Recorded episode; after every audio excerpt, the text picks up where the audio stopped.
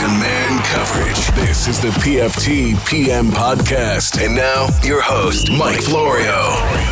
It's the midweek edition of the PFT PM podcast, doing three of these a week or so during the regular season. Tomorrow, we're going to have Paul Allen, the voice of the Vikings, in advance of the Minneapolis Miracle.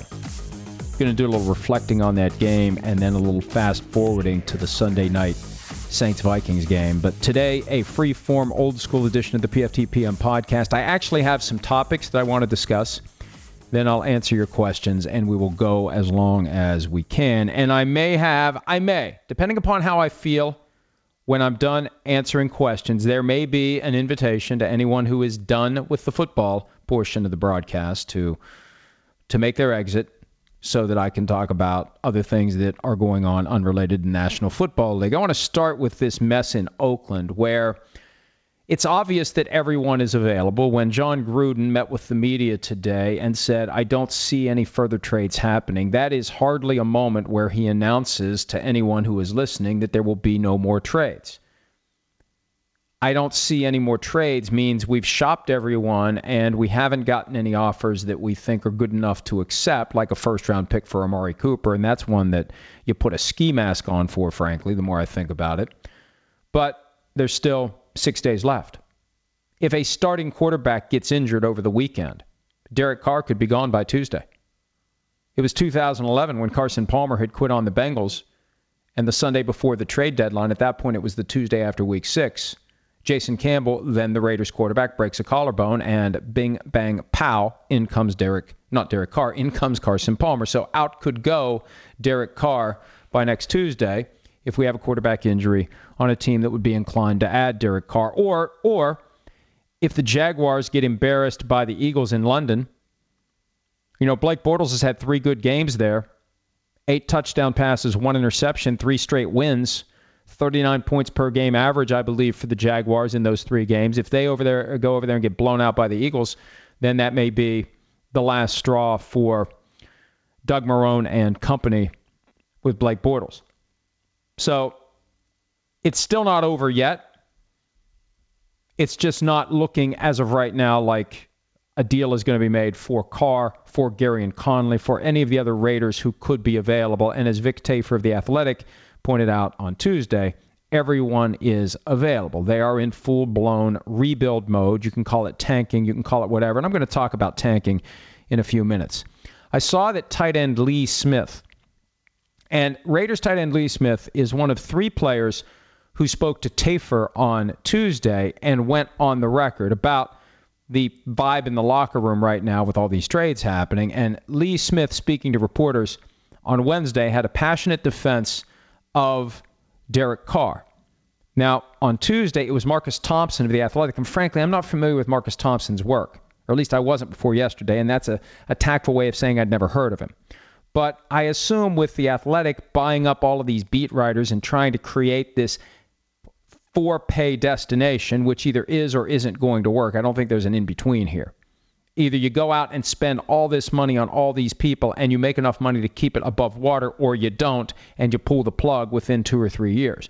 But for now, if someone is working for the athletic, I assume that person has been properly vetted, that that person has their credentials, that it's not just somebody that they put in someone's basement and said, here, make some stuff up about the team that you're covering. So I'm assuming Marcus Thompson knows what he's talking about when he says that the Raiders locker room is in disarray and that there's a fractured relationship between Carr and his teammates, and that one of the factors is the perception that that Carr was crying after he injured his arm in the London loss to the Seahawks. Here's what Lee Smith said today on the record as part of the regular media availability. I was born my dad's rookie year for the Dallas Cowboys, so I've been around the NFL since birth my entire life. My father played six years in this league. I'm going on eight years, so there's a lot of NFL football that's been a part of my family and a part of my life. And all these reports about this locker room being fractured with Derek Carr is the most obnoxious and ridiculous thing I've heard ever. It's to a point where it's comical and laughable that I'm even sitting here talking about it. Us as players have zero issue with Derek Carr. He is our leader. He's always been our leader.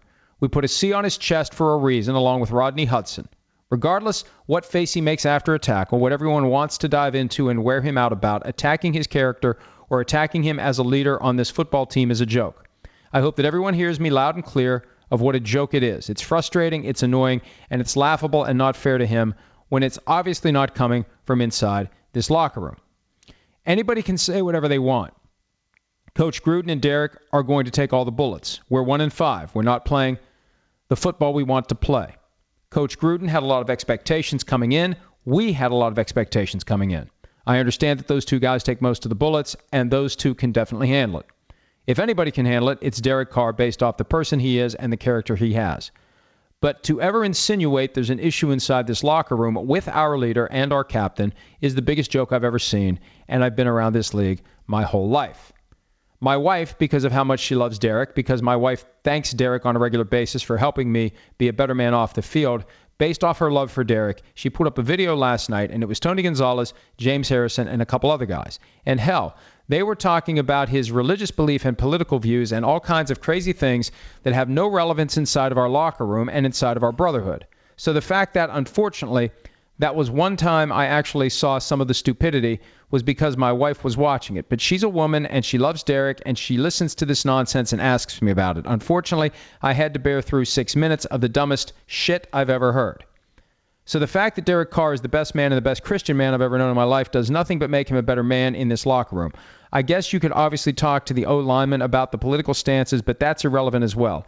So it's just comical. It's a joke. During that Redskins game, I was just about the only guy standing on the sideline for the national anthem. My entire team was on the bench. I was standing. There's a picture of the O lineman sitting. I'm standing with Jalen Richard. Rodney Hudson is the godfather of my son for crying out loud. He was on the bench. I was standing. Our political views are irrelevant. What's relevant is that there's a brotherhood inside this locker room. It's very special and unlike any team I've ever been a part of. The attacking of our strongest leader and the strongest man in our locker room is absolute horseshit.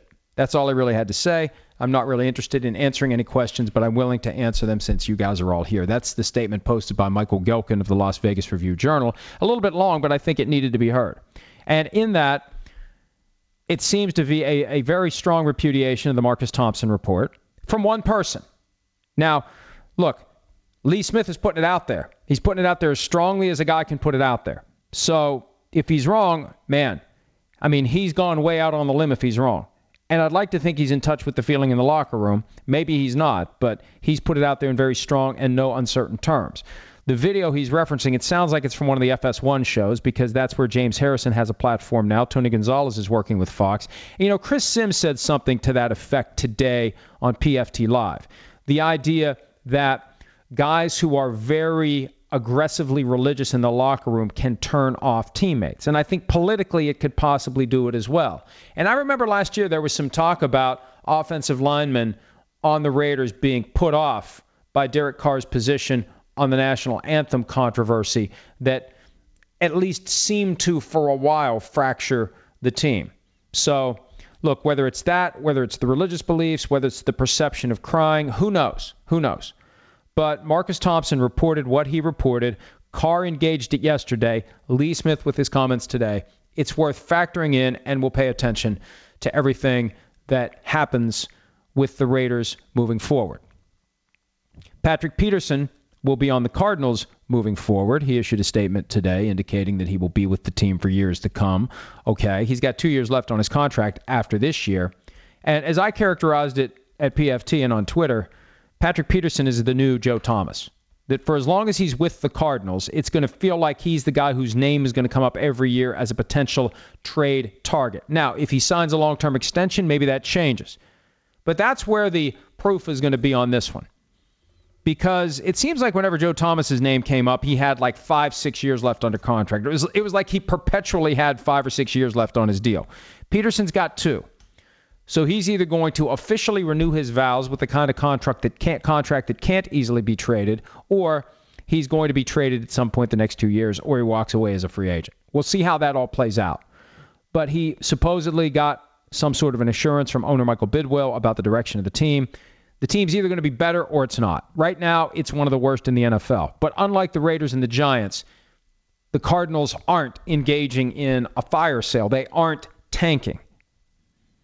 And look, that's their prerogative, But I think, like the Giants and the Raiders, they have played enough games and lost enough games that they could come to the conclusion that now is the time to sell off the assets that they have in the hopes of accumulating draft picks that would augment their effort to turn the team around in 2018. Chad Kelly released today by the Denver Broncos, and it sure sounds like he got really, really drunk. I don't know that, but I think it's fair to I don't know, apply common sense to the reports. I don't want to say speculate. I think this is the application of common sense to the reports that are out there. And between Nine News in Denver and NFL media, the idea that he showed up at Von Miller's Halloween party, that at some point he became hostile and aggressive with a guest at the party, that at some point he was taken out of the party by security officials who were hired to work the party and got into it with them reportedly and then they were trying to keep him in place while he calmed down and he got away from security and went to a house within a block of the location of the party and entered the house it was people he didn't know and there's a woman with her young child on the couch at 1 a.m. and he sits down next to her she calls for a man in the house who comes out with a, a vacuum tube one of those aluminum tubes that you use, you know, to do the extension thing and whacks him in the head with it, and Chad Kelly takes off. And then he gets arrested for criminal trespass. It sounds like he got really, really drunk at the party. That's what I would assume. He's under the influence of something. This is not normal behavior. And plenty of people out there, when they get excessively under the influence, they engage in some very aggressive and hostile and nasty behavior. Some people get really happy. For me, on the occasions when I have more than I should, I just get really happy. I get really happy and then I fall asleep. I don't pass out. I don't black out. I've never thrown up from being drunk. There's always that little kernel of my brain that tells me you've had enough. And this isn't a driving thing because I never drive if I'm going to have anything more than a glass of wine. This is a, hey, I'm in for the night. I'm down at the barn. I'm where I'm going to be. And I know when it's time to turn off the the alcohol spigot. But until then, I just get happy. I guess if I didn't stop, maybe at some point I would turn, you know, nasty and belligerent. I don't know. It's never happened. So, and, and I'll look at it this way all it would take for me is one occasion like that where, while under the influence, I get really hostile. And if I remembered any of that, I'd be so mortified I would never want to drink again. And if I blacked out and then found out the next day I did this Dr. Jekyll and Mr. Hyde transformation, I would never want to drink again. You know, it's like it's like finding out you're a werewolf, right? I don't know if that's the best simile, but like once you find out that you become this other person, you stop doing the thing that makes you into the other person if this other person is a nasty and objectionable and aggressive and violent person. So it looks like Chad Kelly's got a history of that kind of behavior based upon the off field issues he had in college, and that behavior reared its ugly head. And if he's got some sort of a substance abuse problem, then here's hoping he gets the help he needs. And, and I think that, you know, the Broncos, who have had plenty of issues with guys drinking too much, they had front office guys. Remember, they had Matt Prater. They've had issues with guys who drink more than they should. My, my guess is, I was talking to somebody about this today. My guess is when they drafted Chad Kelly at the behest of his uncle, Hall of Famer Jim Kelly, he was given a pretty clear recitation of what the expectations would be. And one incident, and you're gone. My guess is that's what he was told. So now the question becomes whether he's shown enough to get someone else to give him a second chance. Is this going to be a Cris Carter situation? Somebody going to say all he does is throw touchdowns? And he's going to land somewhere as a quarterback and get a chance to turn his life around? He should, right? If he's talented, he should. If he's good enough to play, there aren't enough good quarterbacks to go around. Maybe he goes to the AAF. I mean, if you can play, it's, it's it's sad that this is the way it is, but it's the way it is. If you're good, you get another chance. If you're not, you don't get another chance. That's how it works. That's how it happens. That's how it unfolds. So we'll see what happens with Chad Kelly. But if, if he needs some sort of help, if he just needs somebody to sit down and tell him, whether it's his Uncle Jim or somebody else. Dude, you just have to quit drinking. If that's what happened, if that's what happened, we know he got arrested for first degree criminal trespass. We know that's a fact. We know what the police report says. What we don't know is whether and to what extent he was drunk off his ass. And if he was, and if he's got an issue there, here's hoping he gets the help that he needs. Because it sure sounds like. I mean, if I had to pick one of five different possibilities as to what was going on that night, I, th- I think if we were making odds, I, I think the the clear favorite would be he got drunk off his ass. And if you change into some sort of a complete and total asshole when you drink beyond a certain point, don't drink beyond that point, or better yet, don't drink at all. Quick word on Le'Veon Bell. Since he isn't showing up this week, I don't think he's showing up until after the trade deadline. Unless, unless there's a team out there that can convince Bell to come back, sign his tender, and be traded to them. Now, I've heard nothing about the Steelers giving anyone permission to speak to Bell or his agent, Adisa Bakari, about this. I've heard nothing to suggest that any team out there wants to make a play for Le'Veon Bell, but I think that's the only way he shows up before next Tuesday and gets traded. And I think he's leery about showing up before next Tuesday and signing the franchise tender because then he can get traded against his wishes. So I still don't know whether he comes back before the Tuesday after week 10. There's a chance he sits out the whole year and assumes the Steelers will trade him next year out from under the franchise tag or maybe not even tag him again and let him leave as an unrestricted free agent and get compensatory draft pick consideration for 2020. But it sure feels like this is over between Le'Veon Bell and the Steelers, and at most he's got six or seven more regular season games as a member of the team, and who knows how much they'll even use him. He may get what he wants that way, in that the games he plays in, James Conner will be the main focal point of the running game and the receiver out of the backfield game, with Le'Veon Bell being just a guy who is a role player, and then the season ends and off goes Le'Veon Bell, with the one big caveat of what he does in the postseason because the playoff share is peanuts in comparison to what he'll be making. It's not nearly enough money to take the risk on of jeopardizing the contract that he'd like to get on the open market. And I think there's a chance that he just leaves the Steelers after the after the regular season ends. And if they want to find him, they can find him. Right? How are they going to get the money? He doesn't. He's not employed by them anymore. They, they can't suspend him.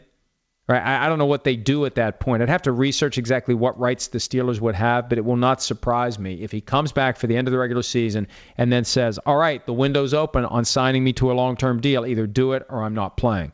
And then that's it. He just he's just gone. Wouldn't surprise me if it happens, especially if James Conner stays healthy. A note on tanking before I get to your questions from today. I have said this time and again, and I will continue to say this. Tanking is real in the NFL. We're seeing it happen with the Raiders and the Giants. A fire sale is the equivalent of tanking. You're giving up on this year. You're flipping assets that would help you win more games this year for draft picks that will help you next year. And what also will help you next year is having higher draft picks each round of the picks that you already own. So you get three benefits from having a fire sale before the trade deadline. One, you get something in return for a guy that you very well may get rid of in the offseason. Two, your team is worse because of it, and you will get higher draft picks in the first, second, third, fourth, fifth, sixth, seventh round with your own picks. And three, I can't remember what it was. Hey, at least I'm honest for a change. So that's the benefit of the fire sale which is an acceptable way to say tanking. And that's one, one of the reasons why there's a trade deadline. I mean, it used to be the Tuesday after week six. And by that point, can you really come to the conclusion that you're bad enough to engage in a fire sale? The Tuesday after week eight, it gives you more of an opportunity. And there are several one win teams out there. Now, the 49ers aren't going to engage in a fire sale because they believe they can contend next year when they get their quarterback, Jimmy Garoppolo, back in the lineup. The Cardinals, for whatever reason, aren't engaging in a fire sale. Maybe they've deluded themselves into thinking that they're closer than than one and six would suggest. That in the aftermath of that 45 to 10 beatdown they suffered at the hands of the Broncos, they they can still turn it around. Not necessarily this year, but into next year. And then there are the Giants and the Raiders who are tanking. They are tanking. Period. They can get mad about it, they can deny it, but they are tanking. And the legitimate, at least in the eyes of the league, version of tanking is this selling off your assets before the trade deadline. It's one of the reasons why they won't bump it back any farther because if you bump it all the way back, let's say let's say they bump it to week 14. By then, we know which teams are done and when those teams start trading their assets for future draft picks, it's obvious they're tanking and taking advantage of the possibility that they're going to be even worse, so they draft even higher. And that undermines the integrity of the game. See, the NFL doesn't know what to do about this disconnect between the value of having the highest possible picks in April and the incentive to be as bad as you can be in November and December to get the highest possible picks. It's out there hiding in plain sight. And it's not like the NFL has ever sent out a memo saying never talk about that. But for whatever reason, and I don't know if this is implied as part of the game, and you know maybe people for NFL Network know that that's a third rail they shouldn't touch. But when we look at all the hype that gets dumped into the draft and all of the focus on getting that highest possible pick and the value that you get from that player and the draft picks given up to move a few spots that you could have moved by being worse in the season that just ended. How do you not draw a bright line back to that? How are we not aware now of the impact of losing those games on your ability to have those great spots when the time comes to tell college players where they're going to spend the first four or five years of their professional careers? Why do we never talk? Why am I the only one that talks about that? Either something's wrong with me or something's wrong with everybody else. Don't answer that question. Please don't. Please don't answer that question. I think I know the answer to the question, but it still bothers me that people will not recognize that the temptation to tank is real, and that when we get into December and teams start putting young players in the lineup so they can evaluate them, when teams start putting guys on injured reserve who may not be so injured they can't play, but they're not going to complain about it because why do they want to play the last few weeks of a of a lost cause season? There are ways to tank. Players never tank, but the front office and ownership can configure the roster either through injured reserve or through decisions made on game day in a way that is more conducive to losing. And it's smart business. If I owned a team and we were on track to be a non playoff team, whatever it is, non playoff team, if I know I'm not making it to the playoffs, my attitude is let's be as bad as we can so we can become as better or as good as we can possibly be more quickly. Let's do it. Let's do it. What who cares if you're 5 and 11 or 2 and 14? Suck is suck. Now that's profound. But who cares? You're going to be in a better position to get better if you draft higher. So, if the season has gone off the rails, let's be as bad as we can be. That's the best thing we can do. And we're seeing it play out now in Oakland and with the New York Giants. It'll be interesting to see how it plays out as we get deeper into the regular season and as these teams continue to lose because both Oakland and the Giants are going to aspire to have the first overall pick in the draft. And if they don't understand the value of having the first overall pick in the draft, then they're just stupid.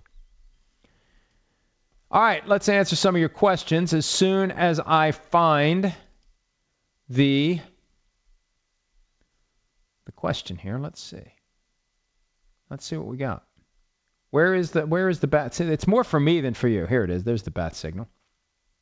Got some questions. Oh, I got a lot of questions here. Oh man, I wouldn't have babbled for so long on the topics I'd selected if I knew there was going to be nearly 50 questions today.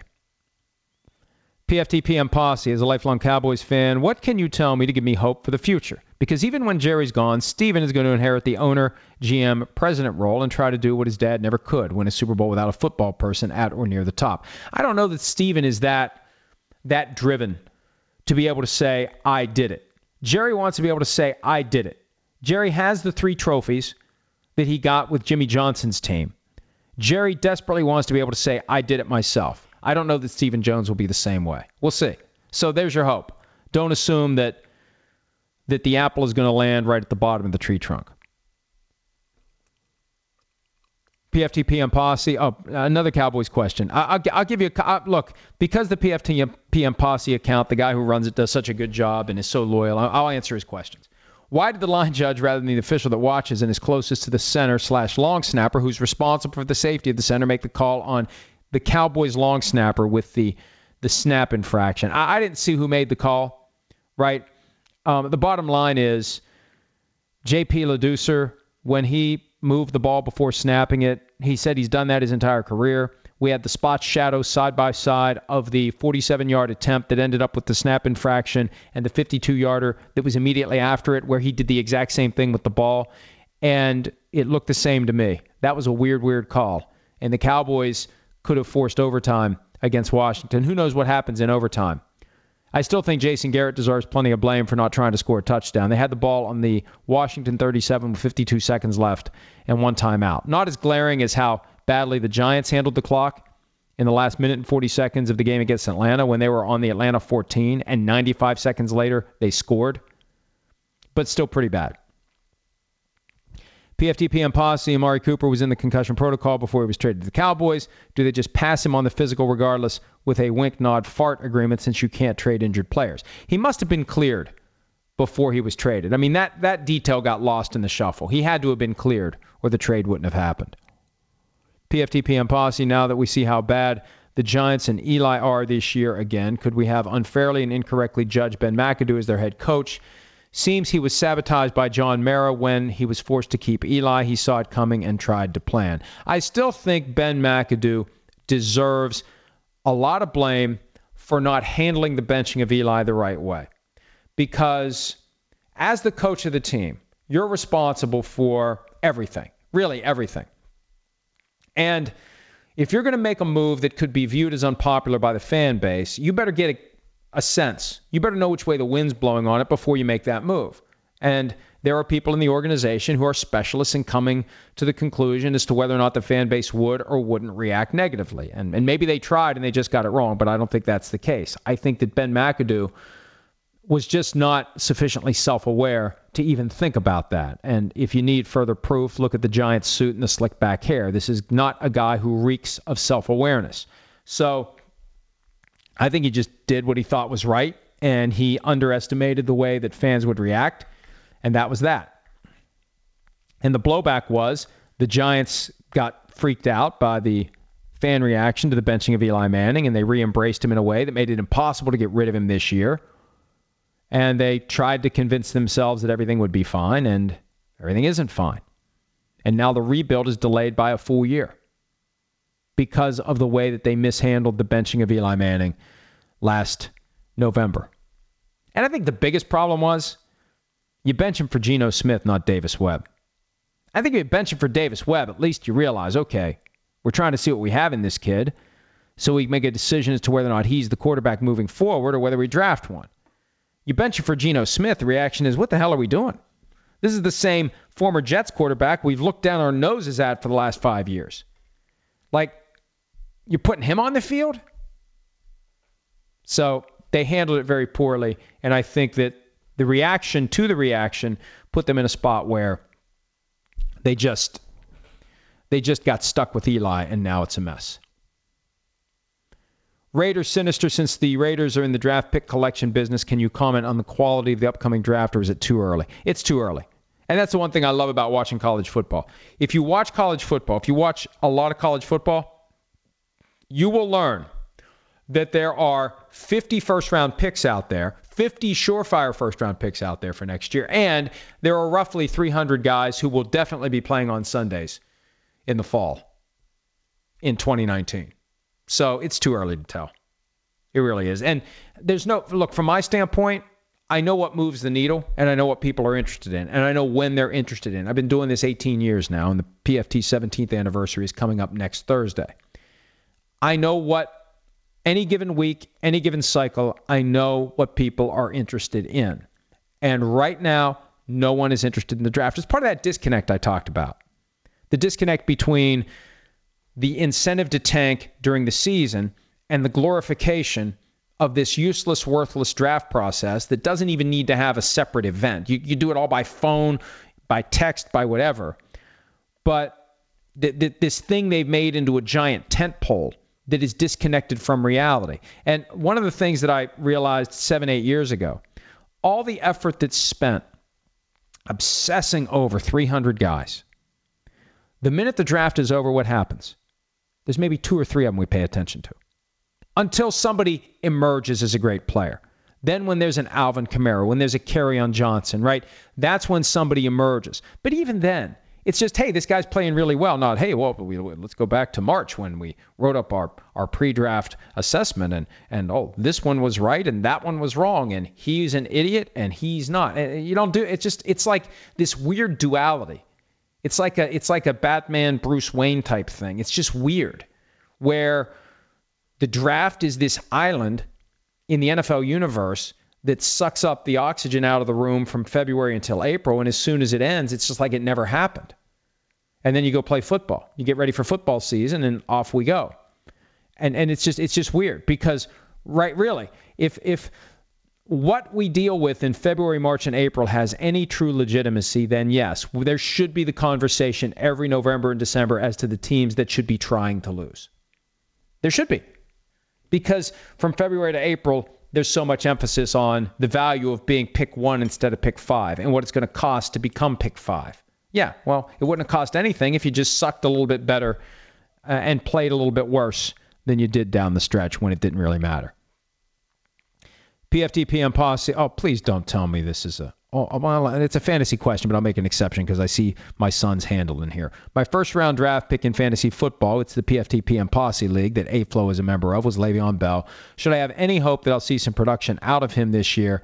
I'm barely in second place still, humble brag. Nobody cares. Nobody cares, PFTPM Posse, about your fantasy team. I don't know what you're going to see out of Le'Veon Bell this year. I just don't.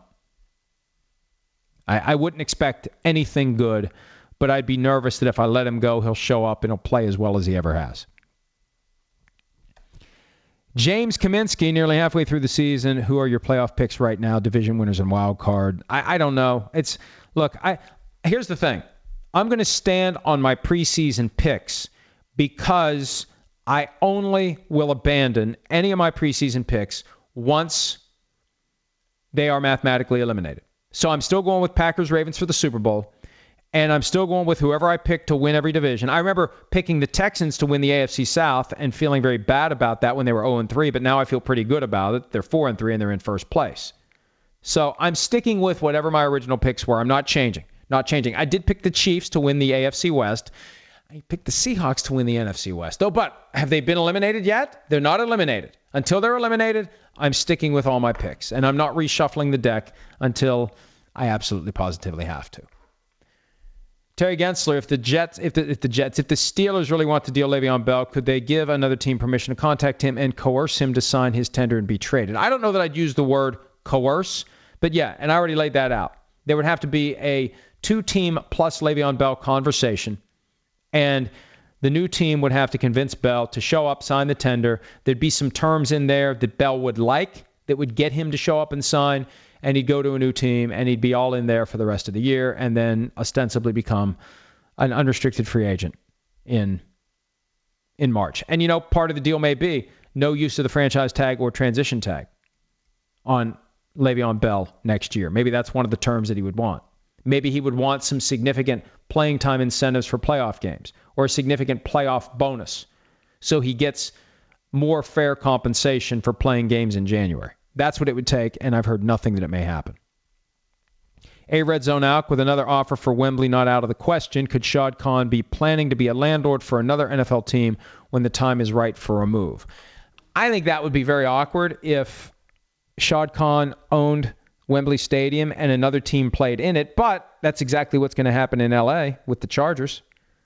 They're playing in a stadium eventually when it's ready, 2020, that Stan Kroenke, the owner of the Rams, also owns. But I just, I look, I, I, I saw today, and we wrote about this at PFT, that Shad Khan is frustrated by the constant speculation that he's going to move the team to London. Well, the reason the speculation is there is because if any of the 32 teams were to be deemed as the most logical to be moved to London, it would be the Jaguars. They played a game there every year for the last six years. Your owner is aspiring to buy Wembley Stadium.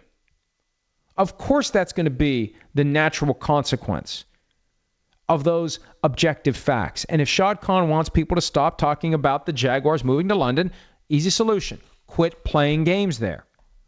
Nobody talks about the Packers moving to London. They've never played a game there. The Jaguars have played every year there. This will be year six. So, of course, they're the team that is viewed as most likely to move there. And they'll continue to be on the radar until there are two teams in London. One, not enough. Once two teams are in London, then I think we scratch the Jaguars off the list. And maybe they can expand. You know, I've said this a few times this year with this infusion of great young quarterback talent, maybe, just maybe, there will be enough good quarterbacks floating around that the NFL can add a couple of teams. I don't like what it would do to the standings. I like this construction of the league as it currently is configured, but maybe you could expand and maybe you put two teams in London. And then under that scenario, the Jaguars stay in Jacksonville. Or, you know what? I mean, you can't rule out anything here. What if there's an expansion team in London and Shad Khan is the owner of that team and he sells the Jaguars and they stay in Jacksonville, right? That, that's a door number three that we haven't really considered. But that's not out of the question. Expansion to London, Shad Khan owns that team and sells the Jaguars. Again, anything's possible when you're talking about billionaires who do what they want to do and other billionaires that try to find a way to placate that billionaire when there's a mutual financial interest in doing so. Raider sinister. Do the Saints adding Eli Apple make their secondary one of the best in the NFL? I, I don't know where. I, you know, Eli Apple was being called a cancer by Landon Collins a year ago. Eli Apple's the guy who was standing around watching Rams players run by him. I don't know that Eli Apple's going to make the Saints all that better. Steven Anderson, did Gruden nudge that story about Derek Carr crying to rally the troops away from him? Seems like the next level Pat stuff of last year when everyone was at each other's throats with those reports and the team came together. Yeah, I, I, I, I don't know. I, I don't. I need to learn. I, here's the thing. I just gave Marcus Thompson the second the benefit of the doubt when I saw that he's writing for the Athletic and he he made a report that it's an eye opener and and I know what it did at PFT. I mean, from my business standpoint, it you know it set the site on fire yesterday. It was a major generator of interest, of clicks. And again, I I knew about that video. I didn't do anything about that video. That video to me is inconclusive, and and there's no questioning the toughness of Derek Carr. But once there's a report from a guy who is working for an organization that I am going to give the benefit of the doubt and say this is a credible organization, given all the money they have been throwing at credible reporters, I'm assuming that they've employed a, a credible reporter and they properly vetted everything with him and with his sourcing and and uh, I'm assuming that it's legit. Maybe it's not. I got to do some work on this and find out more about Marcus Thompson. A red zone out. Does Patrick Peterson's statement simply throw the ball back in the Cardinals' court, and if they receive a great offer, so be it. This one feels more final. This doesn't feel like just part of the posturing aimed at, at getting someone to trade for Patrick Peterson. I think the renewal of the vows is the product of people coming to the conclusion that the offer isn't going to be there. That a big enough offer to get Patrick Peterson isn't going to happen, so, you know, love the one you're with. Citizen Kane, out of all the stories and takes you've made, what brought on the most backlash from the fans, the NFL, or other? All the stories and takes you've made. Oh, God, without question, and I, I don't want to go back down this rabbit hole. This was 2011, 2010. No, it was 2010, I believe. There was a, a an item from one of the Green Bay TV stations. I think it was WBAY. And I can't remember whether it was about cancer victims, whether it was about Aaron Rodgers, but there was a moment in the report where it looked pretty obvious that Aaron Rodgers just like breezed by a cancer patient an, an older woman who was recovering from breast cancer who wanted him to sign a hat. And they didn't explain that he had signed other things for this person. It was, you know, headphones in and breezes right by her while she's standing there in the airport asking him to sign it. And I had been to a pair of funerals within the week or two before that for people who had died of cancer, and my mother died of cancer, and the whole thing just stuck struck a really raw nerve for me, and I ripped him. And uh, man, the Packers fan base mobilized. I mean, that was the only time in my because some idiot doxed me before we even knew what doxing was. Some asshole doxed me and put my phone number out there, so we were getting phone calls in the middle of the night from angry cheeseheads. That was the biggest reaction we ever got. And you know, the the the TV station that that put that report out there, they eventually they eventually expunged it because they know what they did, right? They lit the fuse. They laid the foundation for this, and the impression they created was that Rodgers had snubbed this person. And apparently, he had signed other things for her in the past. And you know, you can't. I mean, you can't stop every single time. And maybe you're thinking of something else. You get in your own little world when you got the headphones in. I get that. Now, uh, again, I don't want to go back and relitigate all that, but yeah, that was the biggest reaction we ever got, and probably one of the reasons why. Uh, you know, Aaron Rodgers still hates me today, although there, I've given him other reasons over the years. I've just stayed honest opinions about things, but I, I don't think he likes that because, as we know, he's he can be a little sensitive. All right, now I'm in trouble again. Burn unit, if Sean McVay and Kyle Shanahan had swapped teams when being hired last year, what do you think the results would be? Boy, that's a good question. I don't know. I because would Sean McVay have acquired Jimmy Garoppolo? What would he have done about quarterback? I think Sean McVay would have gotten Kirk Cousins. I think he would be the 49ers quarterback right now. That's what I think. If it had been Sean McVay with the 49ers. And would Jared Goff have been able to run the Kyle Shanahan offense the way that Kyle Shanahan wants it to be run? I don't know. I don't know. Maybe they would have. I, I don't know. I just don't know.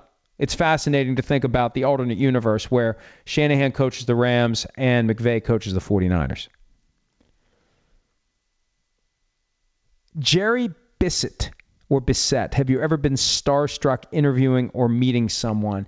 You know, I've been doing this long enough now that I don't get that way anymore. And after being inside of it, and you know, you get to meet these people and you see, I, I just, I, I just don't. Now, I remember when we interviewed John Madden at Super Bowl 45 in Dallas right after we started PFT Live, and I was still kind of learning my way through this, and I didn't quite know what the hell I was doing. And I remember, I remember sitting there like talking to him, thinking, I can't freaking believe I'm doing this, right? And, and also, when you listen to a guy like John Madden, it's easy to forget that at some point he's going to stop talking and you have to talk. I've found myself doing that with Al Michaels when he's on the podcast or he's on PFT Live. It, it, everything he says is so interesting that it's like all of a sudden it dawns on me, oh, it's going to fall back to me to advance this conversation. I remember with Brent Musburger when we had him on the podcast. I asked like four questions and it was great. Just let him go. It's great. He was telling great stories and and it's like I don't know what I'm going to say when when he stops. Oh, that that's great. Tell me another. So I yeah, I I just think that that the more you do it, the less you feel like it's some sort of a big deal. I mean, you know, everybody's human and all these people, you know, they're they're just they're most of them are just normal people, and sometimes we lose sight of that because we build them up into something bigger than they are, in large part because we only see them on TV or in these settings where they look larger than life. But when you meet them in different settings and talk to them in different settings, I think it just strips away the mystique, which is kind of good and kind of bad because a lot of the magic of being a football fan disappears once you get inside the bubble. Steph Boyardee, what's the most underrated household appliance? Are you serious? The most underrated household appliance? I have to say the toaster. Because it is amazing that you can take this soft piece of bread and you can put it in this appliance where you press a button and it completely transforms it. It transforms everything about it. It doesn't just brown the outside, it changes the entire texture of it. And it's better that way. You improve the thing that you've purchased by putting it in the toaster. The toaster is like the transmogrifier that Calvin would build. It's a completely different thing. It goes in one thing and it comes out a completely different thing. That's the only thing in the house that can do that, other than a blender. But let me tell you, you don't want to put bread in a blender. I've tried that while under the influence of alcohol. Steph Boyardee, if you could bring back an all-time coach or player to see how well they would do in today's game, who would you pick and why? I want to see how Johnny Unitas would do today. Because Johnny Unitas did some incredible things passing the football back in the days when you could mug the receivers all the way down the field until the ball was in the air. I mean, he had that record of what was it, 49 straight? Was it 49, 47, whatever it was, straight games with a touchdown pass that lasted for 50 years. I'd love to see what John Unitas would do in today's NFL. Recliner QB, why does the Dallas Cowboys trade for Amari Cooper feel like a last gasp at giving Jason Garrett a chance? What if Jerry fires Jason and the next coach doesn't want Cooper and company? Why are they seemingly going all in when the team as a whole doesn't seem good enough to make the playoffs, much less go deep? Look, I I, I don't know why they did this. I don't know why you give up a first round pick for Amari Cooper. I don't accept Jason Garrett's explanation because you have to pay him 13.9 million next year. If you just taken Calvin Ridley with the 19th pick in 2018, you pay him 11.9 million over 4 years combined. 13.924 million next year for Cooper. So, if they go to Joel Segal, who completely destroyed the Raiders on the Khalil Mack deal, if you go to Joel Segal before 2019 and say we'd like to take this one year left and turn it into a five year deal. I mean, after all, we gave up a first round pick for this guy. It's going to look stupid if we only keep him for a year and a half. Joel Segal's not going to say, well, I'll cut you a break. He's going to say, okay, well, there's two ways we can do this. Well, there's three ways we can do this. One, you pay him a long term deal that fully guarantees what he would make the first two years going in his option year and under the franchise tag, which works out to about 30.6 million fully guaranteed at signing. So you do that, or you uh, play it out year to year, and we do it after this year, and then it's going to be about 36 million fully guaranteed at signing to to sign into a long-term deal after 2019, or we just hit the open market. And if you want to sign him on the open market, then you're going to have to make an offer that is comparable to whatever else is out there. Now, here's the thing Segal will know what else is out there. And it's possible that the Cowboys would pay him more than other teams would pay him if he gets to the open market. But that amount is still less than what would be paid out under the franchise tag analysis with 13.9 plus 20%. It's possible that happens. It's still tough to do. It's, it's tough to take less than what the franchise tag analysis, what that 20% raise analysis year to year thing would give you and say, I want at least two years fully guaranteed. That's what they did with Dez Bryant eventually. After he became a free agent, didn't become a free agent, got franchise tagged the year he would have been a free agent. So, bottom line is, um, I think the Cowboys eventually, whatever the numbers are, I think they eventually are going to have to pay more than another team would pay to keep Amari Cooper around to justify the first round pick that they gave up. And who knows if it hits the open market? Look at what Sammy Watkins got on the open market. Maybe it's good to go to the open market. Maybe there's a team out there that would pay Amari Cooper a lot of money. I mean, if the Cowboys were willing to give up a first round pick, maybe there's another team that would say, yeah, we can make Amari Cooper into the guy that he was in 2015 and 2016.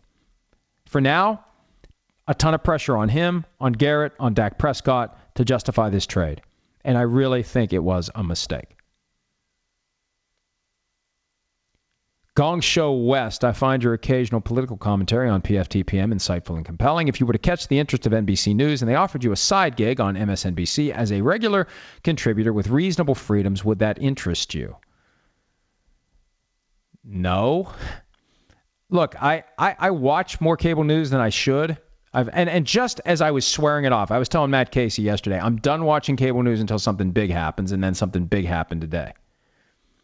Yeah, I, I don't uh, look. I don't aspire to be anything other than what I am. I don't know what I am sometimes, but I don't aspire to be anything more than that. And you know, I, I see this parade of cable news contributors, and I, I don't I don't know that that would ever be something for me. Although Lupica's on there a lot, and and they've had me on there in the past for some of these sports issues that flare up, and you know, I I've, I've said no a lot more than I've said yes in recent years, because it, it ends up being a lot of time invested for not a whole lot of bang for the buck. Like I don't know how much I don't know how much traffic we're driving to PFT with an afternoon appearance from my home studio on MSNBC. I just I don't I don't see that as a moneymaker. Um, and and then it just gets in the way of what I otherwise need to do because you sit up there and you wait and then you get bumped another block and you're waiting a little bit longer and we're going to come to you in 10 minutes and it's like hey, are we going to do this or not? So um, so anyway, uh, yeah, I, I mean, I, I don't know. I'm always I'm always interested in in doing something new because it forces you out of your comfort zone and you learn that you may have some skills that you didn't think you possessed. So I don't know. I guess I'd be interested, but I don't. I, I'm happy. I'm perfectly happy doing what I do, and uh, I still don't quite know what that is, but I'm perfectly happy doing it. Matt Evon, Matt in Beantown with the Giants and Raiders trading key starters for draft picks. Is the NFL worried about the tanking label? The Raiders have three upcoming primetime games, which could impact ratings. Yeah, I mean, I don't think the NFL likes this. The NFL loves the draft, but the NFL doesn't like the fact that there is a clear incentive to tank.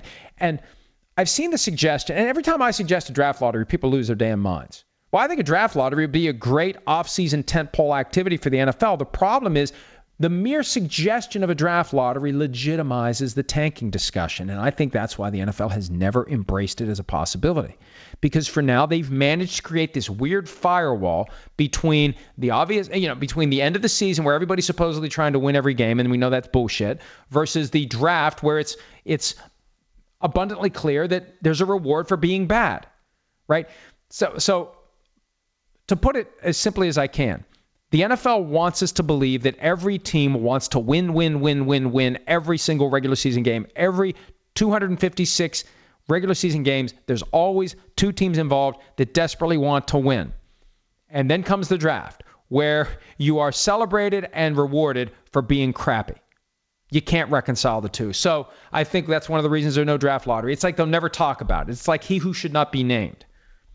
You just don't talk about it because if you talk about it, you legitimize it. And the next thing you know, there goes the quote unquote integrity of the game. All right. Closing in on an hour here. Let's see how many other good questions. There are a lot of good questions today. I've answered most of them. The real 4 0, if the Raiders trade Derek Carr to the Jaguars, how can the. How about, let me try this for you. Let me edit this for you, Tyler. If the Raiders trade Derek Carr to the Jaguars, can they include Blake Bortles into the deal to entice the Raiders? I don't know that that entices the Raiders.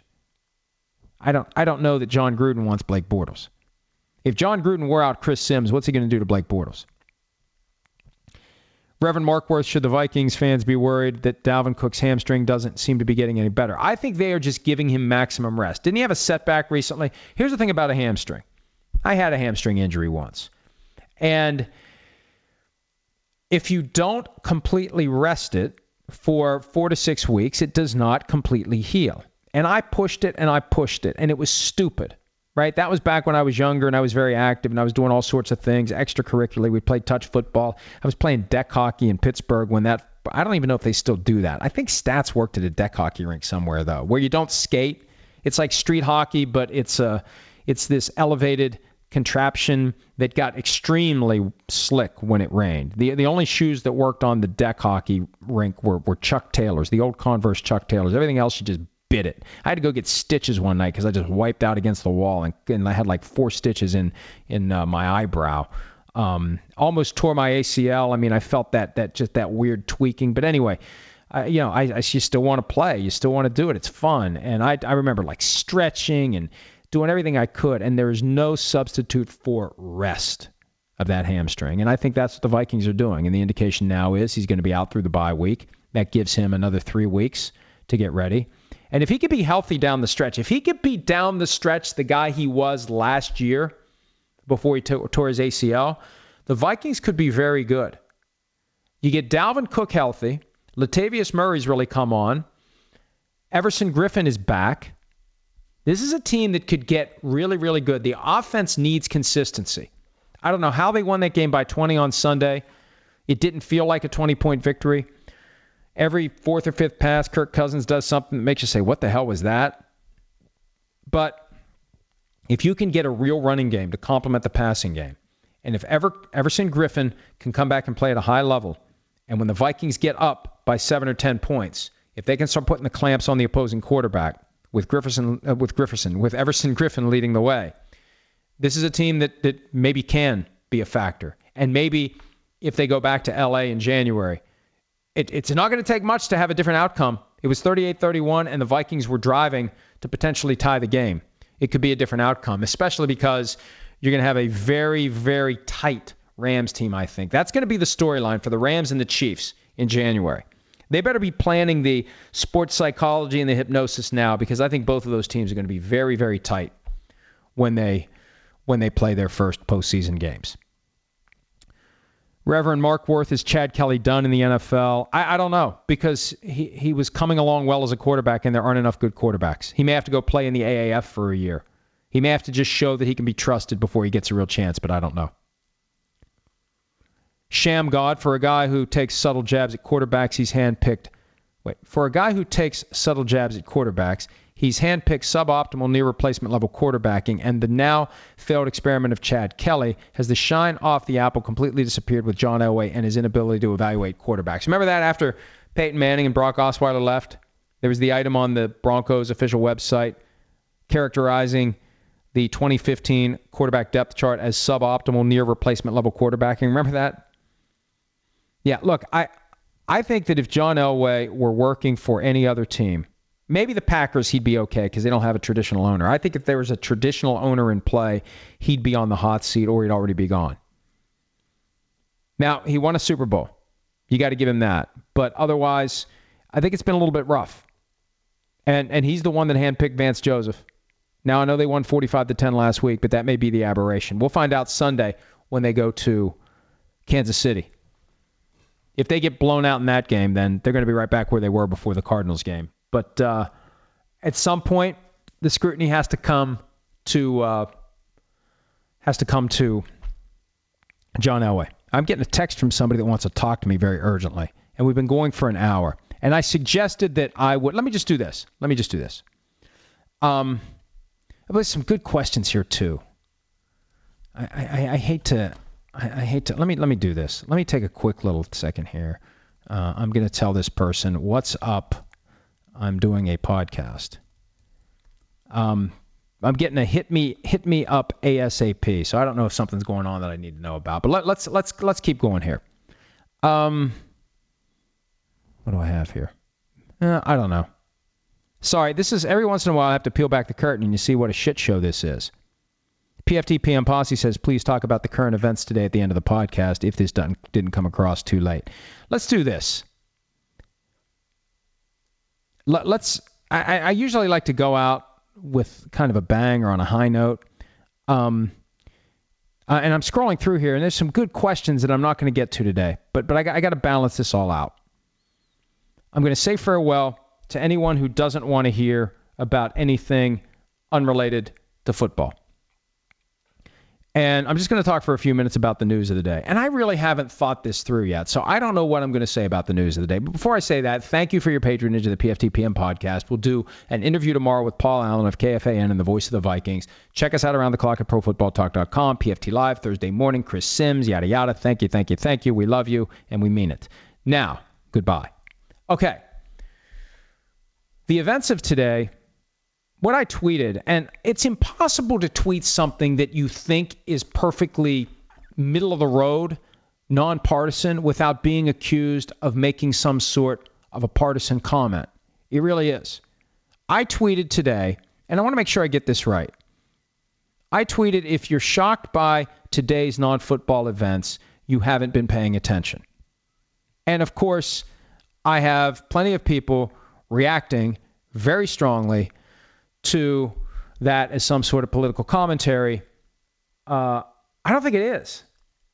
I think we're seeing what can happen when there is a president who insists on calling the media the enemy of the people.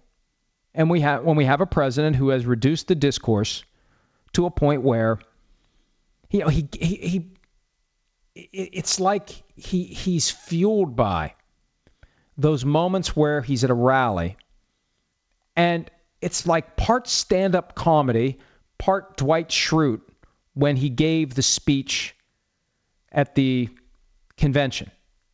Remember that? Blood alone moves the wheels of history? That over the top speech that Jim recommended that he do based upon research he did on Mussolini? It's, it's just, it's because, let me tell you something there is a charisma there. And I, people say to me that, well, we have a low watermark that is going to persist in our discourse where our politicians are just going to blatantly lie without consequence because we have a president who blatantly lies without consequence. And as the elections approach, we see more and more just say whatever you have to say. You just say it. True or not, you just say it. You say whatever you have to say to get the reaction from the crowd that's in front of you.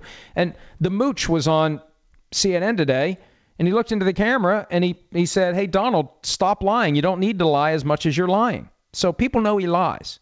But I think he's the only one who can get away with it. I think there are various people in specific industries who can get away with chronic lying. And right now in the political industry, there's a president who can just, there's just something about it where he can pull it off, where he can say whatever he wants, and there's going to be a certain segment of the population that never says this guy is lying through his teeth. And even if they think he is, they say that's okay. That's okay. We're going to give him a pass, right? It's like the parent that excuses every instance of bad behavior that the kid engages in. It's okay. We love him anyway. Period. I don't know that anyone else can pull that off. So I don't know that the next president is going to be able to be the same way. And I see these clips from different debates of people who are trying to be like Trump, and they can't they can't pull it off. Right? There is a natural, uh, whether you like him or whether you hate him, there's a natural charisma there where he can pull it off. There is a very strong self confidence that always comes through in everything he says, no matter how ridiculous the substance of it may be. And there have been some ridiculous statements that have been made, but the guy can pull it off. And I think it's unfortunate that tonight he's going to be at a political rally because it's it's almost like a, a, a, he's two different people. And and I think every once in a while you know, the, the media doesn't want to accept this because it do, it doesn't fit the narrative. And I'm talking about the CSN, the CNN, MSNBC narrative that this guy is bad in all respects and he needs to go.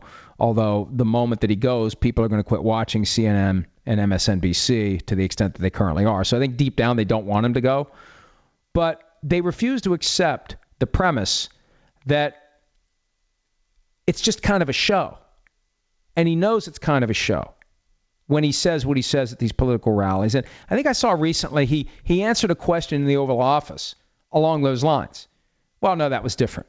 It's different. It's different because when he goes to those things, he's just an over-the-top cartoonish figure that revels in the the limelight and says whatever he wants to say. And he's been able to pull it off. He's been able to pull it off. Now, it would be unfortunate if he goes through with this rally tonight because I don't think he can help himself. I don't think he can do it. And he's going to end up saying something inappropriate. He does that thing with his finger and his arm where he goes back and forth, side to side. The people in the back, he's referring to the media. He'll have something to say. And they'll be chanting CNN sucks.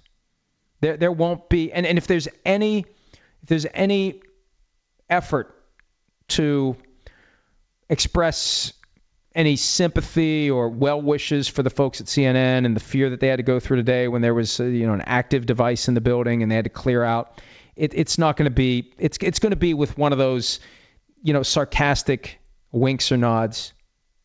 So, look I, again, I don't know what I really feel about it other than I'm not surprised by it, and I don't think anything changes as a result of it. I don't think the discourse gets cleaned up. I don't think the president changes the way he communicates.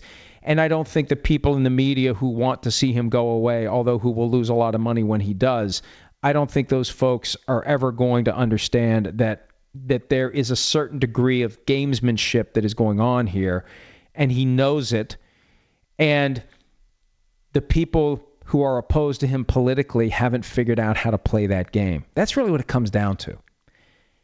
He has figured out how to rig the system to his benefit in all respects. And one of the ways you rig the system to your benefit is you always accuse everyone else of rigging the system against you. He's pulled that off. And he's operating on a level that is at once so simplistic yet so complicated and nuanced and brilliant that others out there who have been career politicians, who have been trained and they have experience in doing it a certain way and they just they can't and they won't. Now, look, maybe it's admirable to not be wired that way because you can argue that that this approach is completely and totally amoral, but it works, right? If this is about winning, he's winning for now. I mean, we don't know what's going to happen with Robert Mueller, and we don't know what's going to happen with the midterms, and we, we don't know. You know, I, I saw the the Nate Silver estimate that there's an 85% chance the Democrats are going to take the House. Well, weren't people saying that there was an 85% chance that Hillary Clinton was going to be president? So that's the one thing I learned two years ago.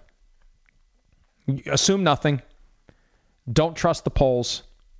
And uh, the reality is that our current president, however you feel about him, and I've probably pissed off everyone in the course of the last 10 minutes, but however you feel about him, he has cracked the code.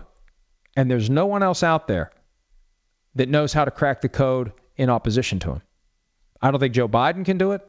I don't think when I see the candidates lining up for 2020, I mean, uh, look, and and I, I don't know how it's going to play out. Maybe there is going to be such an overwhelming desire for change that whoever emerges as the Democratic candidate will win.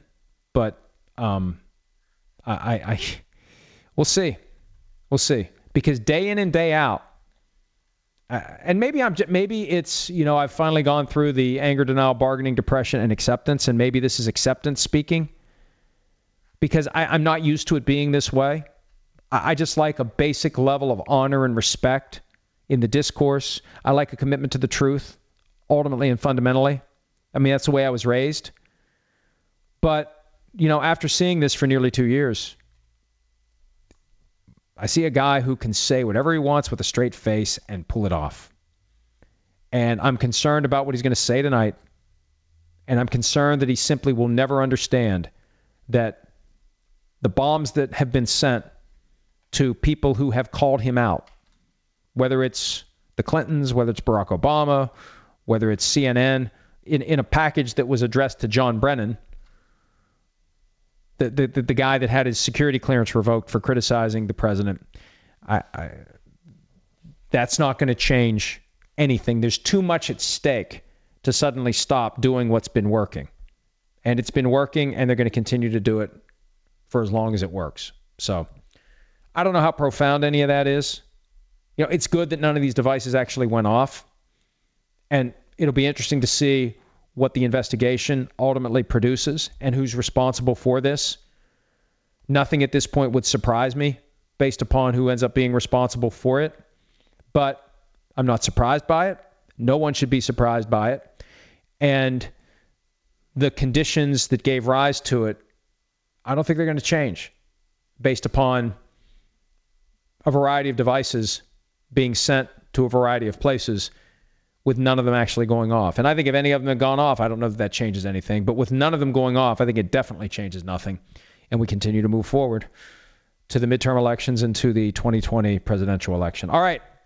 If you hung around, thank you for that. We'll do the podcast tomorrow with Paul Allen, PFT Live with Chris Simms, and around the clock, profootballtalk.com. Have a great Wednesday.